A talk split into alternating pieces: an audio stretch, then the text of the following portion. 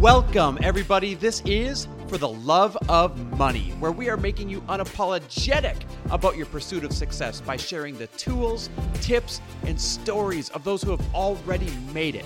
My name is Chris Harder, and each week I will bring you incredible guests in order to prove that when good people make good money, they do great things.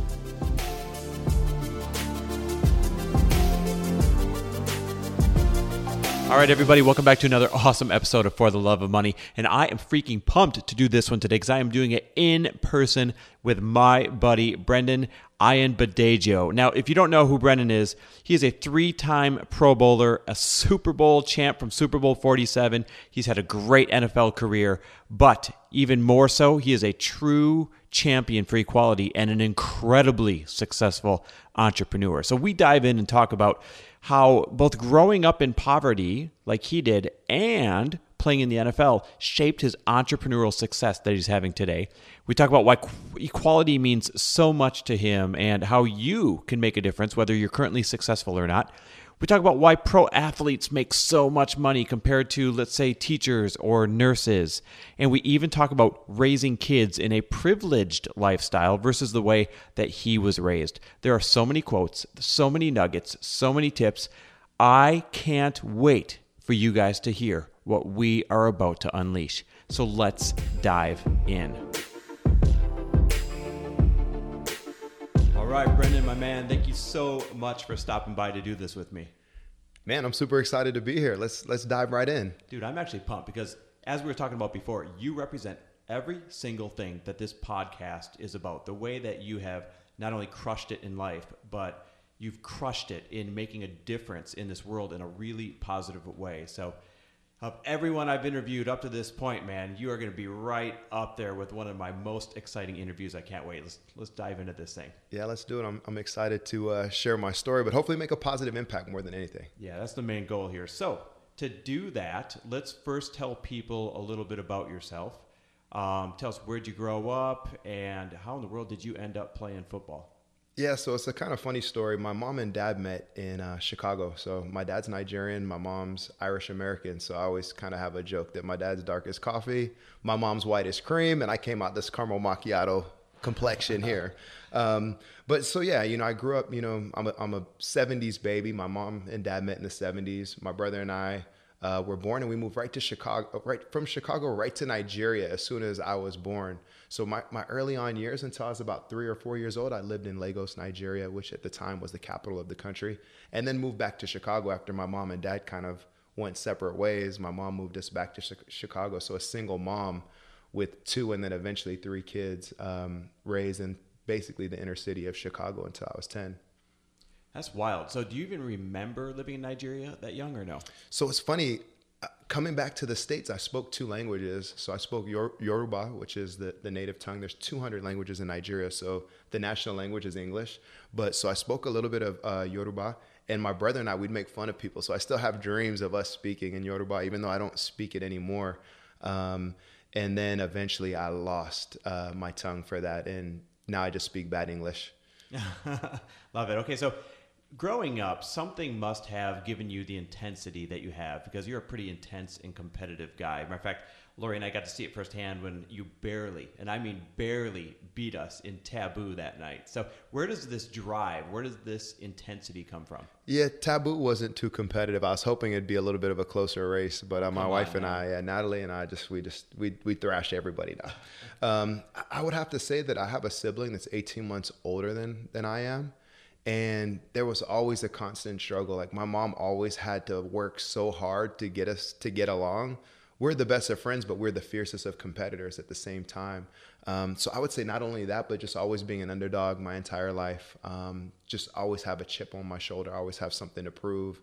Um, and that's kind of just the card that I was dealt that you know I had a little bit of talent but I had a whole lot of hard work and I was just going to be the guy that's just going to have to outwork everybody. And that's kind of where that competitive drives comes from. If I if we're walking down the street I'm just going to have to walk a little bit harder than you um, just so I can get to our same destination a little bit faster than you. That's kind of my mentality. That explains the workouts that you put me through at uh, at Orange Theory. You guys did brutal. You got to go check these out so it's not just drive; it's also discipline. You're you're one of the few guys I know that you don't drink. uh, you never touch drugs. You know, it's pretty rare these days, especially people who have grown up through the league and, and are pro athletes. I, I know you're around a lot of that stuff. Where does this discipline come from?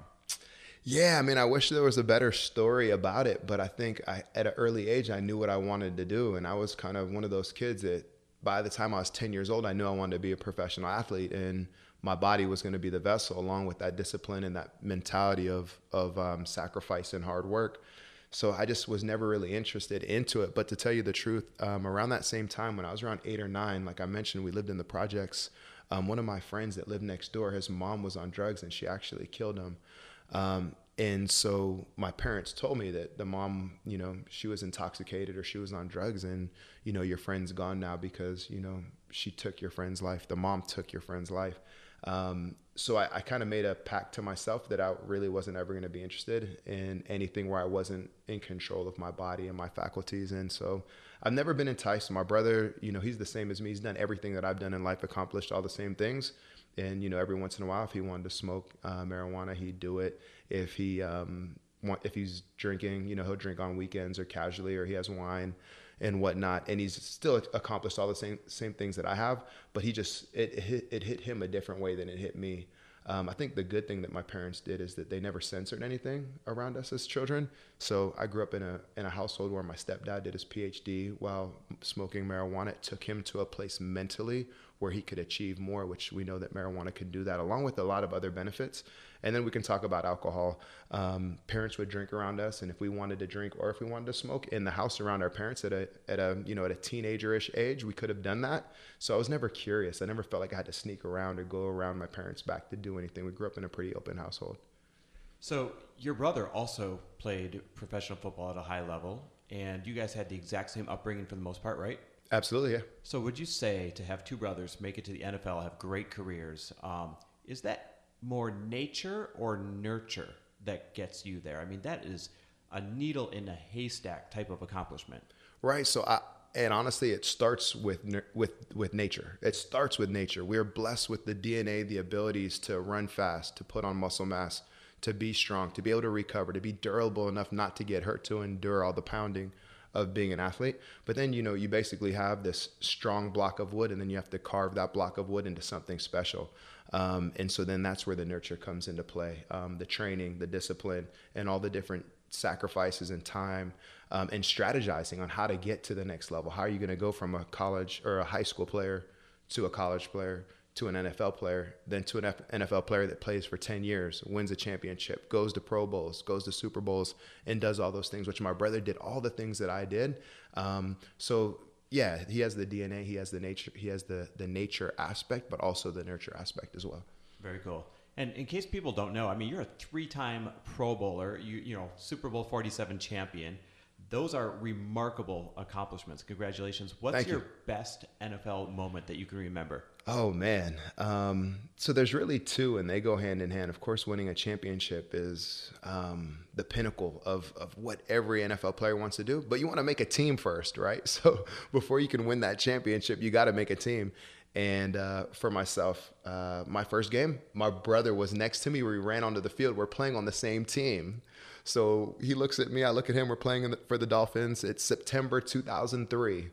Um, I've been cut from three NFL teams. I'd been out of the league for several years. I've been playing in Canada, all over the world, and he's making a comeback. He just sat out a year, and we look across from each other, and we look each other in the eye. We're like, we're gonna kick some ass today, and boom, let's go and we ran out to the field together. So that moment right there, I mean, that that's up there with winning a championship. But just being able to do that with the person that you kind of idolized as a kid and grew up with, um, and he's been there every step of the way. Like literally, my day one, he was my day one. So um, pretty amazing experience. That's incredible. I can literally picture it. You know, as you know, I uh, we run this business with with my brother as well, and to be able to do something like that with a sibling is such a freaking gift because most people they don't get to do that. Yeah, and think, you know, all the possibilities. How different could you guys be? You could be, you know, there's people out there where one brother's a doctor and the other brother might be in jail or even gone or not around. So just to be able to go through so many life experiences together. Um, and then he's been in the gym business. We both went and did our MBAs, and now he's working uh, philanthropically as in, for a nonprofit. Um, So, I mean, we've just done so many amazing things together. Um, and really, my mom did an amazing job. So, for my mom to be able to go to football games after her kids lived in the projects and collecting food stamps for a long time and government cheese and all the things my mom went through, all the sacrifices, and for her to see her two boys out there and be successful, and my, my sister as well. Um, I, you know, every time I see my mom, I just give her a big hug and just thank her every time. Props to mom. Let's talk about that upbringing a little bit. So, you grew up in the projects and you saw your mom, like you said, using food stamps to feed the family. Did you ever think that you would be at this level of, of wealth and fame and success? Or is that one of the things that maybe drove you to that level? Yeah, I think it was an absolute driver because to be one of the have-nots, um, and and really a big part of our success wasn't that my mom did it by herself. It was a community. It takes a community to raise a child, to raise a family. So I think one of the moments I'll never forget, it was around Christmas time, and a family knocked on our door and they delivered gifts. We didn't have a tree, we didn't have gifts, we didn't have anything. And that just stuck with me my entire life. And I wonder, like, where's that family at today? It was a husband, a wife, two kids, and they took their time on the holiday. Maybe it was Christmas Eve, wrapped presents for us um, and brought toys, not only to my family, but to other families. And so that left an impression on me that there's people out there helping people. And even, you know, when I get the chance, if I ever get the chance, I want to help people when I when I grow up. But um, I always knew I wanted to be a professional athlete. We know it's like 0.001% that actually make it. I never waned on that thought that I could or couldn't do that. I always thought that I could achieve from a very young age. And but my parents instilled that in me. You know, my mom said anything you put your mind to, you dedicate your time and you commit to it, no matter what it is in life. We don't care what you are, as long as you're doing what you love and passionate about, you'll be able to do it. And so that was the belief. We didn't have money, but we had a belief and a love in each other. Oh man, I love that. We didn't have money, but we had a belief and a love in each other. That's that quote right there. We just end this thing, and everybody could be better just from that quote alone. That's awesome. So you made it to the NFL. You absolutely crushed it. How did that journey to and through the NFL shape who you are today? Because just in case people don't know, post NFL, you're now a champion for equality and making a massive difference. You've been invited to the White House a couple of times. A couple times, is that right? Yeah, been there probably four or five, six times. Yeah. Wow, that's insane. And you're an incredible entrepreneur in a lot of different businesses at the exact same time. So, what impact did your journey to and through the NFL have on you today as a as an adult? Yeah, I think the biggest thing I can take away, well, there's probably two things. Is one is teamwork and you can't do anything by yourself. So we learned that early on in life with people helping out, you know, my family, whether it was the government or the community. Um, on an NFL team, you have a guy to the left of you, a guy to the right of you, and you have to be accountable to those guys that you're going to do your job. Bigger than that, you have 60 guys on a team, you have a city on your back, an organization on your back. So there's actually a lot of pressure to succeed in the NFL. Um, more than any business, the second that you're not valuable to the team, the NFL is a revolving door. So NFL, not for long. NFL, no free lunch. So whatever other acronyms you want to tag onto the National Football League, a lot of those apply. So it's a constant revolving door. Over 10 years, you know, the team's constantly revolving. My team was completely different when I was on the Ravens 2018 team to the 2012 championship team completely different team so the second you're not relevant and really business the same thing but it takes longer you know like we talked about all the vacancies um, whether it be in, in la or different cities where we see tenants coming in and coming out it might take a year it might take you know a little bit of time on an nfl team the second you have a bad game or maybe it's two bad games. Who cares if it's the middle of the season? We're going to get you out and we're going to get a new player in. So it just taught me that you have to seize the day. You have to capture every moment. And every single day, you have to wake up and prove yourself every single day. From a leadership standpoint, in let's call it the real world now, do you find you lead with that same type of mentality uh, with all of your employees and, and business partners? Yeah, I mean, I think I do. I think I'm a little bit more forgiving than the NFL is. Um, I think one of the most important things I can do as a leader is I have to find out, you know, why are you here? What's your passion? Why do you want to work for Orange Theory Fitness? And also, what's your one, three, and five year goals? And do those two mesh mesh up? Does your passion and your goals mesh up? And if they do, then I got to get you into the system and then I got to get you up through the system. And if I can't take you up, then I have to get you out and replace you. So um, I, I come at it a little bit differently, whereas NFL teams is what can you do for us? And me, I kind of take my business on as what can I do for you? I service my employees. My employees service our thousands and thousands of members. If I service my employees, then my employees will service their members greatly and we'll be successful as a team together. And that's NFL really that taught me all that. That's really cool. It sounds like it almost taught you servant leadership. That's really cool. So the NFL gave you notoriety. The NFL gave you money. You know, you made millions playing ball, but you've leveraged that notoriety and money to make an epic difference in this world post football, both as a champion of equality, like I mentioned before, and as a great entrepreneur. So those are the things that this podcast literally represents people who have taken their wealth or their fame and used it to make the world a better place. Which one do you want to dive into first, the equality or the entrepreneurship side? Well, let's talk about equality because if you're not treated fairly, if you don't get an even shot to be successful based on your gender, based on your ethnicity, based on your religion, your nationalism, or whatever it is, then who cares about entrepreneurship? You don't have a shot anyway. So let's dive in with the equality piece first. All right, perfect. Fundamental building blocks first. Where'd your passion for equality come from? Was there a moment, an experience?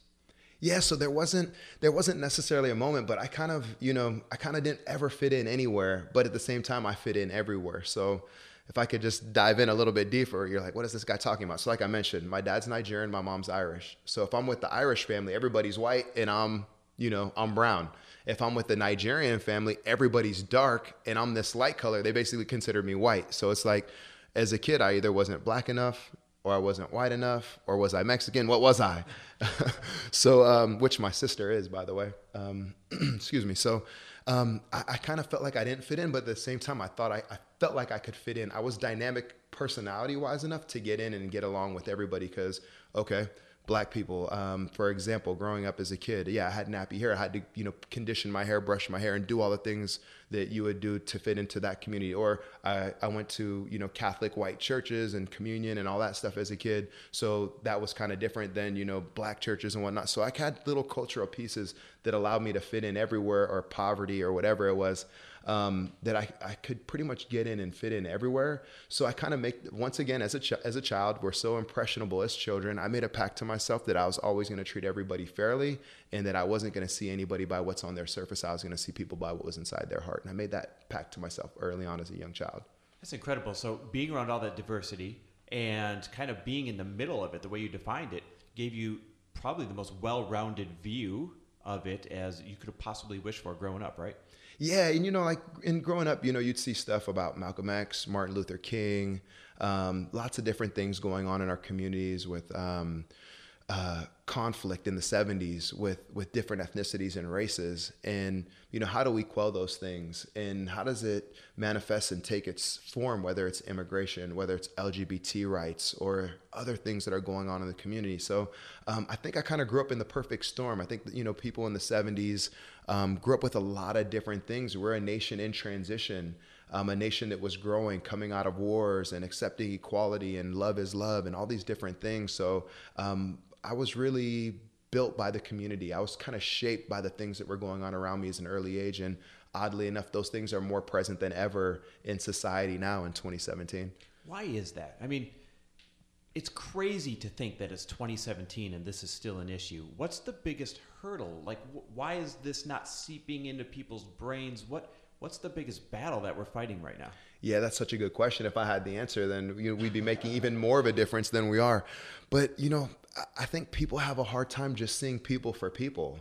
And we want to just assume and have these preconceived notions or whatever it is. And probably one of the best examples I can give is I'm walking down the street with my French bulldog. My French bulldog is 20 pounds. He's a lover. He wants to kiss you or something like that. And people are scared of the dog. Now, just imagine it's not the dog that people are scared of in society, it's the person. So now imagine me, I'm not walking without a dog and they just see the person, whether it's the skin or whatever it is, it's as if I'm walking with a scary dog whether it's a French bulldog, whether it's Waffles, that's an amazing golden doodle, or whatever it is, that they're just lovers. But I'm a person that I'm just a lover, right? I'm not going to hurt anybody. If anything, if I'm walking down the street with you and something happens to you, I'm going to be your biggest ally because I'm going to go to bat for you, or I'm going to try to protect a stranger if somebody was, was getting harmed. So I think we just have preconceived notions about people when we see them as if they're walking with a scary dog. Now that can take shape if it's somebody that's Muslim um, whether you know people are homophobic, whether it's different ethnicities. You know, I brought up Islam just because that's religion, but maybe people from different ethnicities or whatever it is. I think you know we're in a very sensitive culture right now just because of all the different things that are happening in the world. So, where does the prejudice come from? I want to use your analogy because it's a great analogy. You know, somebody sees a bulldog or a pit bull or something, and they have this preconceived notion, and they kind of take a little detour around the dog.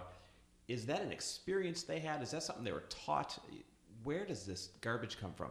Yeah, I think one would probably think that it's something that they were taught. Um, it's because you know prejudice is, isn't something that you're born with; it's something that you learn. So now we have to figure out, okay, what are those prejudices that people have and how do we unlearn those how do we teach people to be comfortable so um, the, the biggest thing the easiest way to explain it is you know there's arachnophobia arachnophobia people are scared of spiders people are scared of certain things when the spider's probably more scared of you or if you're out there the dog's probably more scared of you. But we're people though. We're not talking person to animal or person to insect. It's person to person. So i think you know it's it, that's why I'm, I'm such a huge um, advocate for the lgbtq community. And some guys are scared of other guys that are gay. Mm-hmm. Like I don't, you know, like they think that other guys are going to hit on them because they're gay. It's like thinking that every woman's going to hit on you because she's a heterosexual woman, which we know doesn't happen. So probably the same thing in the gay community. So I think you know, just breaking down those barriers and really just having the opportunities to get people and educate people on some of their fears. So how has your your fame, your notoriety, your financial success helped you in leveraging success in this fight? Yeah, well, I think more than anything, it's given me a platform. Um, people actually listen. You see Super Bowl champion, you see NFL athlete, and then that brings you know responsibility and it brings a platform with it when you're attached to those things. Had I not been you know the things that I was in the past um, or have that history, then there wouldn't be as many people listening. But to be the first athlete to talk about marriage equality or to talk about LGBT rights um, in unison with one of my other um, counterparts in the NFL, Scott Fujita. We're kind of doing it at the same time back in 2009. Um, so people listen when they see that, and all of a sudden they're like, "Oh, they're not scared of that." And you know, earlier we're talking about masks that people wear, that men wear masks, and they hide, you know, behind certain things.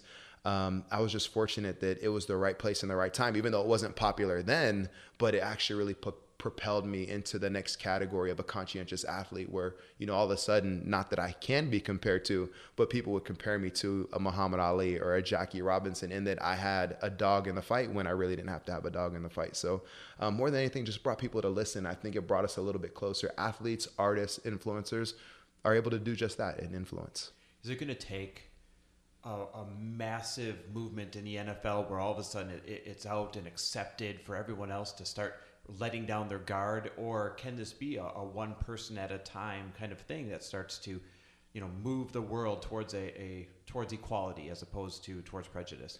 Yeah, well, I mean, I think you have to look at Colin Kaepernick and what he did last year. Like he held to his guns. Like I'm not gonna stand up, and it's you know, with with the national anthem and all the things that are going on in our country, is everybody really being treated fairly? So I'm just gonna stay on one knee, and until that day happens, then I'll stand up. But if it's not going to happen, then I'm going to stay on a knee. And now you see that he's not in the league right now. And he is probably, you know, a top 20 quarterback in the NFL. There's other guys being signed. So when you see guys are voicing their opinions and they're still being reprimanded for it, then less people are going to be likely to voice their opinions. But he fought the fought, he walked the walk. Um, so it's a tough situation, but it's going to take more of that. And I think it's going to take even maybe where you've seen entire teams band together to make a difference or make a change or even protest, you know, not having a coach in a situation uh, or being a part of a team when they use certain language, which we've seen coaches get fired because the players banded together like we're not going to play for this coach because this coach can't just go call us the N word and use um, derogatory language towards different ethnicities on the team. So I think it's going to be something like that. We're just going to have to band together and we're going to have to make more more change. But I, I really salute Colin Kaepernick for the sacrifices he made for this country. So let's talk about Kap because what a great example that kind of leads into the next question that I wanted to ask you, and that is. Here we, we see him not signing with the team, and like you said, he's probably a top 20 quarterback right now. And so many people use not his example, but that interfere that if I speak up or if I take a side or if I take a stand, it could hurt my business or it could hurt my reputation. Give us the other view. How can it enhance your business? How can it enhance your success by speaking up, being loud, taking a stand for whatever it is that you believe in? Right. Well, I think people want to see um, conscientious business being, you know, conscientious business practices You know, so I think the NFL kind of took a hit when they weren't standing, excuse me, on the side of equality, and other organizations were like MLB, soccer, and all these other organizations were saying, "Oh, we need equality." So I think you need to be transparent, especially if you're on the right side of things. Um, and so then we see that that consumers they want transparency. Consumers want to do business with companies that do good business. So, for example, who's kind of on the hook? Who's kind of in the hot seat right now? Uber's in the hot seat. Um, and that's the fastest company ever to 50 billion, valued at over 70 billion right now. But people are, are talking about Uber and their their social equity, their values kind of going down, even though revenue's still doing really well. But um, um, you see Fox is kind of always on the hot seat. They had to replace some of their longtime hosts and whatnot for some of the language and stuff that they were using. So people people want to go for the good guy. People want to go for the businesses that are helping people. Um, as an entrepreneur myself, I want to be in a sustainable business. I looked at, you know, I'm in franchising now. There's lots of different franchises out there. Oh, McDonald's, could I do that? Is that a sustainable business? Yeah, well, it grows every year, but what does it do to its consumers? Does it make its consumers better or does it make its consumers worse? Oh, in my opinion, and probably it's fact, their consumers are actually worse off just because the quality of the food. Oh, there's Orange Theory on the other hand now what kind of sustainable business is that? You know, are we giving back to our members? Are our members getting better? Are they getting healthier? Does this type of training allow you to live longer, healthier, and happier? Yes, it does. Then that's kind of something that I want to do. So I think it, anytime you make any business decision, are you on the right side of things? And sometimes society kind of dictates what's the right side. So while it wasn't popular for me to talk about marriage equality in 2009, finally, when everybody started thinking about marriage equality 2012 and forward, then it was the great thing to do. Everybody wanted to do it and talk about it. So um, for me, you just got to stick to your guns. Eventually, as Americans, we're going to get it right. It might take a little bit longer, but eventually we're going to get it right. And you want to be on the right side when that hits you know, we're seeing a lot, lot of that right now. I, I, call it socially conscious entrepreneurship. And, and I almost feel like we're moving into a time where you will not have a thriving business, period, unless you are a part of this socially conscious entrepreneurship movement that's going on. And I, I know you do that with all of your Orange Theory locations, and you're in a ton of businesses. We are talking about it before. You're, you're the ultimate entrepreneur, but one of your biggest ones is Orange Theory, correct? Yes. So give us an example of how you've used socially conscious entrepreneurship to grow your Orange Theory multiple, multiple locations? Yeah, so I think, you know, one of the most important things we do is we try to give back to the community. So as of late, we just worked with Project Angel Food. Anytime anybody uh, checked in on Facebook, we donated a dollar to Project Angel Food. We donated over $2,000 in the month. But when we did that, one of our members matched us because it was such an amazing business. Um, Project Angel Food delivers food to the sick and the needy in Los Angeles. Um, we're also doing things uh, with Angel City Games or Angel City Sports, which is a platform for adaptive sports athletes. So if you're born with a genetic difference, or maybe you were a soldier and you lost a limb, of course, you still want to compete. You still have the desire to exude your athleticism. So we give them a platform to do track and field, to play basketball. And of course, it's for all adaptive sports athletes. So we work with Angel City Sports. Um, and we're always just thinking about the community. Like today's National National uh, Fit Day. So uh, get fit, don't sit today. So we're working with the American Diabetes Association with that. We're working with the American uh, Heart Association. So we always want to give back and give to charitable organizations and help those organizations raise money, raise awareness, so we can continue our impact to make the world a better place. So what about the entrepreneur or a person who wants to make as big a difference as you're making, but they don't have the the celebrity and the money and the influence? How how can they make a difference? I mean, I think it's more about time. I think the time sometimes is even more important than the money. I think, you know, they kind of go hand in hand. What's more valuable, really? What's more valuable, time or money? Well, without time, you don't have any money. So I think, you know, if you're just looking at your business, any way that you can impact. So when I was, when you invited me to do this podcast, and I know you had a very deep pool um, my goal is just to help one person in doing this pod this podcast. And sometimes it's the interviewer you're helping somebody that's new and up and coming. Sometimes you know they don't have a deep pool. A lot of people maybe i'm helping that one person and it's the interviewer. Maybe there's one person listening where i can give them one tidbit of information that's going to help them and be better. So i think it just starts with one. So even if you're an entrepreneur if you're helping one person make a difference make a change it starts with one and then all that will gain critical mass and it'll be a big you know snowball by the time it's all said and done. Yeah, that butterfly effect. You know, one helps one, they help one, they help one, they help one. That can't start if you don't first help one, right? Yeah, absolutely. And I think you know, when you're thinking about business and you're getting all your stuff together and you're like, man, I'm barely getting it together myself. But if you can pull somebody along with you, it's not about the, the, the amount of people that you can climb over. It's about taking those people with you. Um, and it just starts with one. So something very simple. And even if you're just donating your time, like, for example, I purposely don't have a 501c3, I don't have a nonprofit because it's just not in my wheelhouse. Now, what do I do? I go to different organizations and I partner with them either as an advocate um, or as an ally. And I'll partner with other organizations, but I make sure that on my schedule, at least once a month, there's something community service based. Um, somehow, some way, we're going to raise money. We did over $2 million for Augie's Quest, and that's for ALS prevention, education, and awareness. Um, and if you don't know about ALS, basically it shuts down all your motor skills. You become trapped inside your own body, 100% cognizant. You can't move. You can't even breathe on your own. So um, I have five friends with ALS right now, and I was so stoked when Orange Theory uh, decided to partner with ALS. We did one month. We partnered them with for, for, with them for about a month. We let them know we're going to do one class. Every Orange Theory, all 600 across the world are going to do one class. It's a charity based class. You can participate, you can donate. And from 600 studios, we, we raised over $2 million. I think Augie's Quest did about $3.5 million this year, and Orange Theory did over half of it, which is amazing. It's incredible. You know, we just established that everybody can help somebody, and, and, and that's massively important. But let's be honest, is it easier to make an even bigger impact if you have put in the time and effort to be successful and you've got kind of a bigger shovel to work with, so to speak? Yeah, you know, to to whom much is given, much is expected. So yes you have some i mean you even if you know it or not when you're successful there's eyes on you.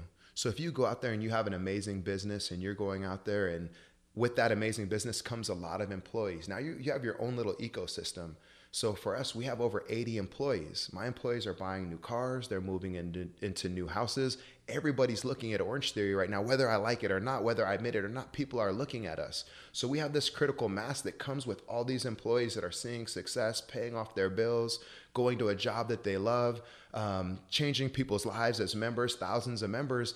Um, but even if you're doing that on a small scale, responsibility comes with that, and people are watching. So don't ever underestimate your power. That's one of my favorite quotes, and maybe I made it up, maybe I heard it somewhere. don't ever underestimate your power. Yeah, and you can do so much. And and when I had nothing, I was going to elementary schools and just doing you know, two days a week at an elementary school, two hours a week. And I still know some of those kids. They follow me on Instagram. I talk to them. Those kids have kids now. I volunteered for fifth graders while I went to UCLA, and I still talk to some of them. And they see me kind of as their idol or their hero. Um, and it's amazing. So you can, don't ever underestimate your power to make an impact and to make change. It's incredible. You know, we talked earlier that you grew up in the projects. How did you view money and people with money growing up? Man, I was like, how do I get some of that? you know, like it'd be really nice to not have to stand in line with food stamps. I was so embarrassed as a kid. I was so ashamed. It was probably the best thing that ever happened to me. My mom sitting there with this fake money. It's not even green, it's brown. You know, now a lot of things are done on credit cards, so that humility is taken away. Um, or to sit in lines and really you're sitting in a long line with all other families getting powdered milk, getting free cereal, getting government cheese. We're all in there together, right? Um, it would have been nice to not have to walk home in Chicago, Illinois, in the cold, carrying you know these groceries that the government just gave us money to carry. We didn't have a car, walking home a mile and 15 below with the wind chill. So it would have been nice to get in a car and do that. It would have been nice to to live in a in a home that didn't have ro- roaches um, and didn't have gangbangers, where you just didn't know if you could even get in your door without getting shot. So um, with money comes responsibility, but also comes you know a lot of hard work behind it but think of all the things that you can do to change your life to live an easier life a better quality of life and now you can go with peace of mind and help other people so they're not in those situations. So i mean really i mean there, there's nothing wrong with money. I think the most important thing in life and you know we kind of delved into a little bit is that do something that you're passionate about. Do something that you love. Do something that's in your wheelhouse. Do something that you're good at and hopefully, if you're doing that, then there's something that, that comes along with that, um, whether it's the passion to do what you do, but hopefully monetarily, you're being um, you're being given the money that you deserve to do your job and do your job really good. So now let's talk about your kids. You know, you, you I've met your kids; they're amazing, um, but they're growing up in a privileged lifestyle, the opposite of how, of how you grew up. How do you want your kids to define success and view money as they grow up? Yeah, you know, that's such a good question. And that's the question that every parent should ask, ask themselves at some point in time. Um, I'm a giver and I don't believe in birthdays. I don't believe in holidays because if my kids want something or if I want to provide something for my family, I'm going to provide it. Um, of course, I want them to earn it. Most of the time they do, but not always. But then when it's time for Christmas, I'm like, every day is Christmas here. So you shouldn't really expect anything for Christmas or birthdays. What I need to do is I need to learn how to scale back not give them anything for a month before the holidays, and then the holiday comes, and then boom, I can give them something. Then they probably think I was a better dad. Um, but yeah, so growing up from from having nothing, I want my kids to understand the value of earning what you do have so I don't know if I've completely dialed into that yet. I know there's there's something I'm doing right though because I hear my kids saying, "Oh, those are the rich kids," or "Those kids have this," or "Those kids have that," and you know, I kind of know. Yeah. You know, I kind of know, like, well, you know. it's know, funny I, the I, perspective. Yeah, I. I don't say this, but in my mind, I'm like, I have a lot more money than they have, and if you, if I wanted to really get you those things, I could. But good thing I'm not. So, um, it's funny when I hear my kids say that. It's probably one of the more funnier things in my day when I hear that. But I know that I'm doing something right because I just don't give them everything. At some point, um, they're learning the value of, of, of earning and working for what they have, but not close to what I experienced as a kid. So, oh, man, um, yeah, it's it's a, it's actually a really good question. It's probably going to have to be something I'm going to have to go home and write down and and kind of come up with a new strategy for that. So thank you for bringing that to my attention. no problem. Hey, listen, you're doing it right. I met your kids; they're they're absolutely amazing. Now let's take this a step further. Um, we hear people sometimes complain about the money that pro athletes make, and they always compare it to you know oh, teachers and nurses. You know they barely get by on an average income, and, and pro athletes are making millions. It's not fair. What are your feelings around this? Right, that's a great question. Um, so anything in life is it's not about what's fair; it's what does the market dictate. So it doesn't matter. It doesn't matter what the athletes make. The athletes make, you know, fifty percent of what the owners make. If the owners are making two billion dollars, then the athletes are going to make one billion. So it's just a metric. It's just a piece of the pie that the athletes get, and the athletes are always going to get less of the pie than the owners, and there's always going to be more athletes than owners. So you just need to understand the economics of the situation. Now, if we look at what are teachers making, do they deserve more? Absolutely. Teachers have such an important job. My kids go to public school. I went to public school. I think it's really important. Now, if it's that important to everybody in our society, now how do we take money out of the pie, take it away from one sector and give it to the sector where it's children or whether it's police officers or firemen or whatever it is that are public servants um, we need to find a way to, to invest more. But we should. I mean, our children, we should invest more in our children. And that's investing more in our teachers. So I definitely believe teachers deserve more. But when it comes to athletes and the money they make, they just make a piece of the pie. Whatever the market dictates, that the size of that pie is, the athletes are always going to get a piece of it. And of course, the NBA, hockey, MLB, NFL, MLS, whatever it is, they all have different collective bargaining agreements. They all get a different amount of the pie, but the owners get most of it. So you can't really complain about what what the, the players are making. If you are complaining about it, then that's fine. Then just don't buy tickets, don't watch the games, and then that's kind of your way of protesting. And if enough people do that, then the pie will get smaller, right? You keep watching, you keep going to games, you keep doing all the things you're doing. The pie is just going to get bigger. Athletes are going to get more money, and they deserve the money. Quite frankly, I mean, as a football player, your life's on the line baseball, basketball, anything can happen. We've seen basketball players drop dead on the court before. Hank Gathers at LMU. Um, so it happens. Um, but they just get a piece of the pie, and it's all just economics. So if you understand the economics, then I think you'll be a little bit more comfortable about understanding why athletes get the money that they get, but owners get more. So speaking of athletes and the money that they make, you know, the tagline for this podcast is when good people make good money, they do great things. So as an average, inherently, do you see NFL players, NBA players, like any pro athletes, or even celebrities in general, do you see more of them doing good things because of their wealth and success, or do you see more of them maybe not living up to what they could be doing? Yeah, I mean, I think when you see athletes and they're playing, I think you see maybe a little bit more of both. You see a little bit more good things. You also see a little bit more things that you might want to turn your head away from just because of pop culture and society and the things that are really popular, the things the things that a 22 year old guy is doing which any 22 year old guy, if he had $5 million a year, might be doing the same things, popping bottles, uh, at clubs, driving expensive cars. Maybe he gets a DUI and he wrecks his three hundred fifty thousand dollar Lamborghini, which I've seen before. Sorry, Lance Briggs. um, um, but um, yeah, so I think you see maybe a little bit more of everything. But the same token, not to throw my buddy Lance Briggs under the bus, I love the guy immensely. He's in the community. He's has high schools named after him because he bought a whole new foot, million dollar football field for the high school, or he's helping kids and he's doing all these other things that he has based off the money that he made when he played, you know? So um, I think it's a double edged sword a little bit. But um, more than anything, what do athletes do after they play? I'm not so concerned about what you do. You identified with being an athlete since you were five. Now you're 30 years old and you're retired. What are you going to do now? And that's really where I'm passionate and what I'm passionate about. It's it's after the sport. What are you doing afterwards? Um, it's easy to be there and to you know you're, you're committed to x amount of community service when you're playing sports. Every team has x amount of community service that comes with that contract. Um, so it's easy to go out there and give and everybody loves you and you want to go to you know communities where you can make the biggest impact. What do you do after when the sport's gone? Um, and i believe that a lot of athletes all they know is their sport and their sport is who they are.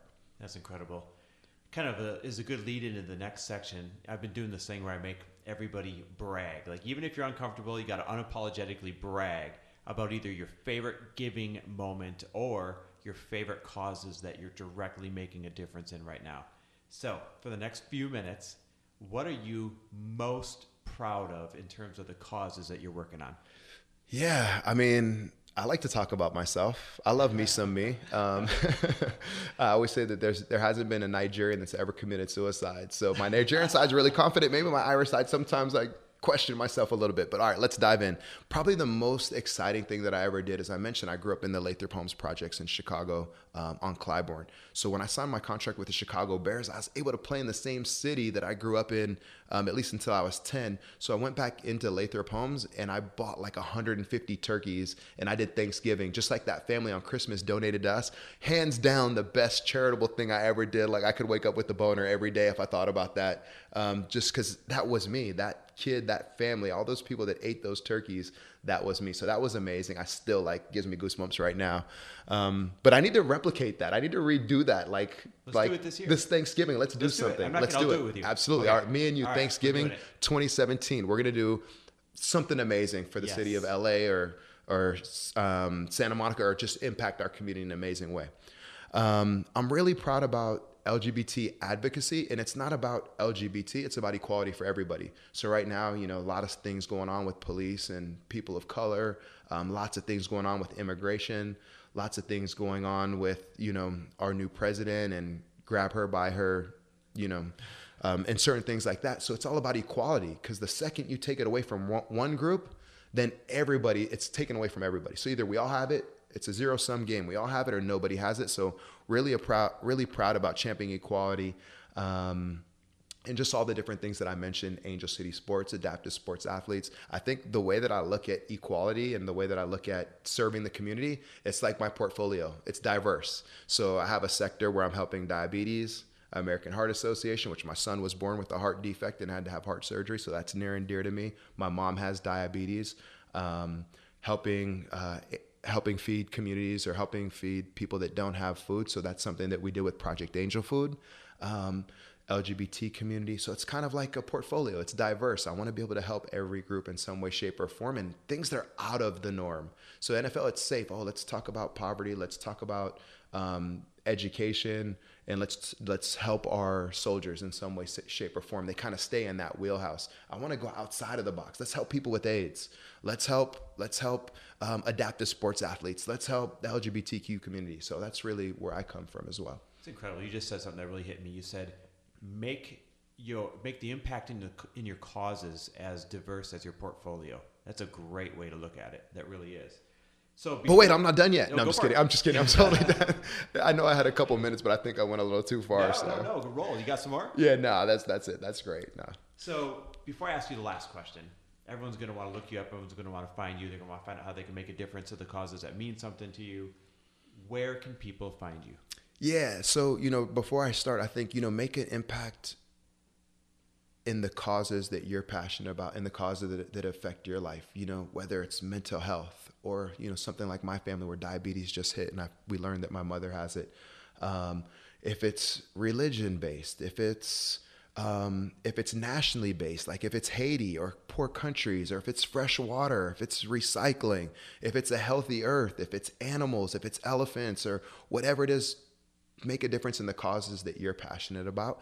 Um, if you want to find me, I think probably the easiest way, there's probably two easy ways to find me.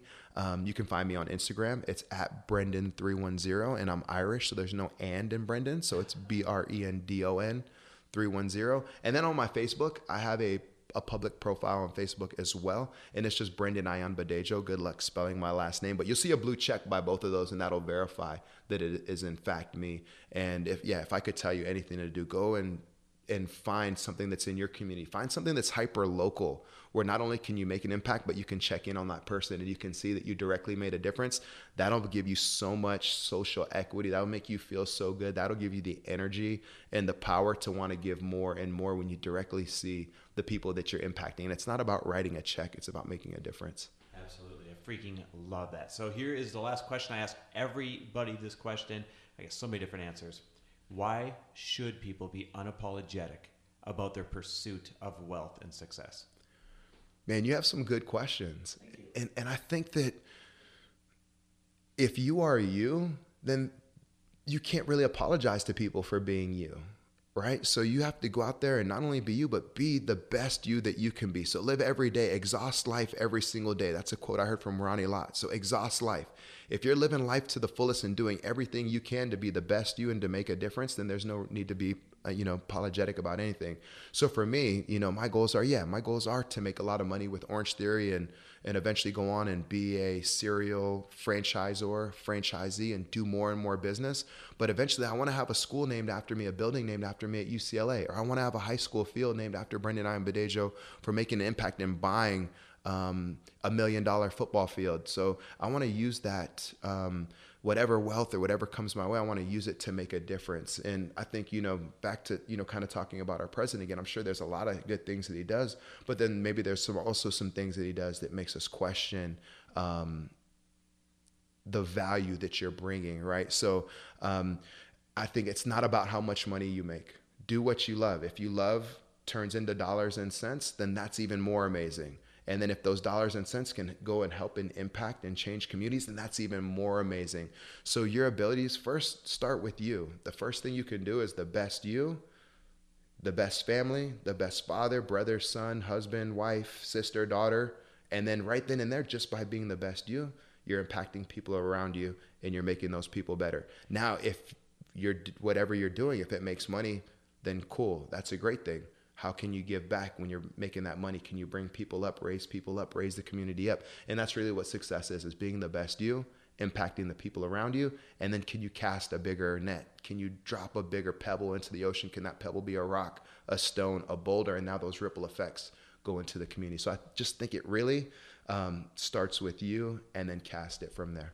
Man i love it. Brendon you crushed it, man. You nailed it. I'm so grateful. Thanks for hanging out with us. Thanks for having me on, and I can't wait to do it again if you have me back. Dude, I will have you back. And you know, here's when I'll have you back. We're gonna have to do a recap about what we do for Thanksgiving. Sounds Absolutely, good? that sounds good. All right, it's on. Awesome. Thanks, my man. Thanks for listening. And if you loved this episode and know of someone else who is as successful as they are generous, please pass them on to me. It would mean the world to me if you help me get this cause and this message out to as many listeners as I can. So please, if you liked what you heard, it goes a long way if you take 30 seconds and leave me a five star review and share this with your friends. I'll be forever grateful. And until the next episode, cheers to your success.